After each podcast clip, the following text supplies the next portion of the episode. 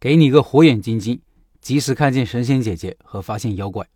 社群里遇到一个问题比较有代表性，分享出来也供大家思考。老板说：“老陈你好，有个问题想请教一下。你说做生意之前需要确定一个品类在一个商圈的需求程度，那么这个问题如何确定呢？需求程度由什么决定呢？是看对标名店的生意情况吗？还是看附近同品类店铺的数量？还是统计目标顾客的人数？总不能臆想一下他们的需求吧？我觉得对标门店生意情况有参考价值，但是。”这只是做接受程度比较成熟的生意，如果是一个新兴生意就难了。感觉这个问题比较抽象哈，怎么数据化呢？这是老板的提问。遇到质量比较高的问题，我都愿意多说一点。能提出高质量问题，说明老板真正的在深入思考，有自己的见解，但是需要别人补充和完善。而且好问题也能引起别人的思考。一个好问题有时候胜过好答案。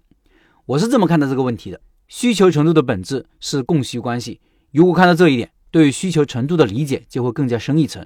我以前用几篇文章讲了如何判断一个小区的水果需求情况。比如，一个小区有一万户人家，假如平均每个家庭每个星期各买一次水果，每次花三十块钱，每个月每个家庭的需求量就是一百二十块，整个小区每个月的水果需求量就是一万乘以一百二等于一百二十万。如果这个小区只有一家水果店，那么这个水果店每天的营业额就将近四万。如果有两家，每家店每天就两万的营业额，如果是八家店呢，每天就是五千的营业额。考虑到房租、人工还有水果店的各种损耗，假设五千的营业额就是刚好是不赚不亏的保本线。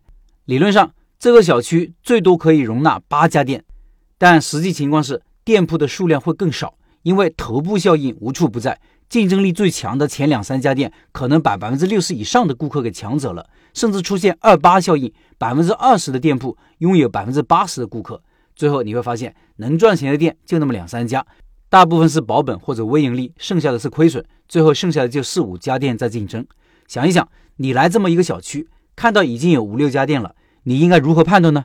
那么大个小区，八家店铺应该可以的呀，现在才五家，有几家店生意还超级好，是否是自己的机会呢？我想你现在应该觉得不一定吧？需求确实有，而且理论上需求也挺紧俏的，但是自己的店生意未必就好。所以这里要引入另外一个不得不思考的问题，就是你自己，你要回答：如果我跟别人一样，我是不是可以更好？何以见得呢？如果我不一样，有什么不一样？有什么独到之处？凭什么可以吸引消费者呢？你只有比大部分人好，才会有机会。讲大白话就是。如果你自己本身更强或者不同，到处都是商机，你的店、你的产品有竞争力，市场就无处不在。第二点，我想说的是，要敢于做不一样的事情，不一样的东西。就比如我七年前去一个五线小城市开甜品店一样，基本上没一个人看好，觉得没有市场，觉得贵，觉得太超前。我不这么认为，正是没人做，没有啥竞争，我才觉得有机会，因为有目标顾客在呀。市场上没有类似的店铺和生意，不是没有需求，而是没有很好的供应。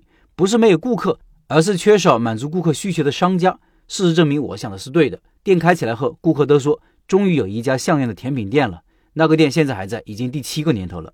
有个故事，大家应该听过很多遍了。两个人去一个岛上考察，一个人看到当地人都没有穿鞋，告诉公司说没有市场，因为大家都不穿鞋。另外一个人看到这个情况，欣喜若狂，觉得大机会来了，因为大家都有穿鞋的需求啊。所以，能否看到商机，判断商机？其实跟一个人的商业基础和见识有很大关系，多增长见识，学会多维度思考问题很重要，积极乐观的思考问题更重要。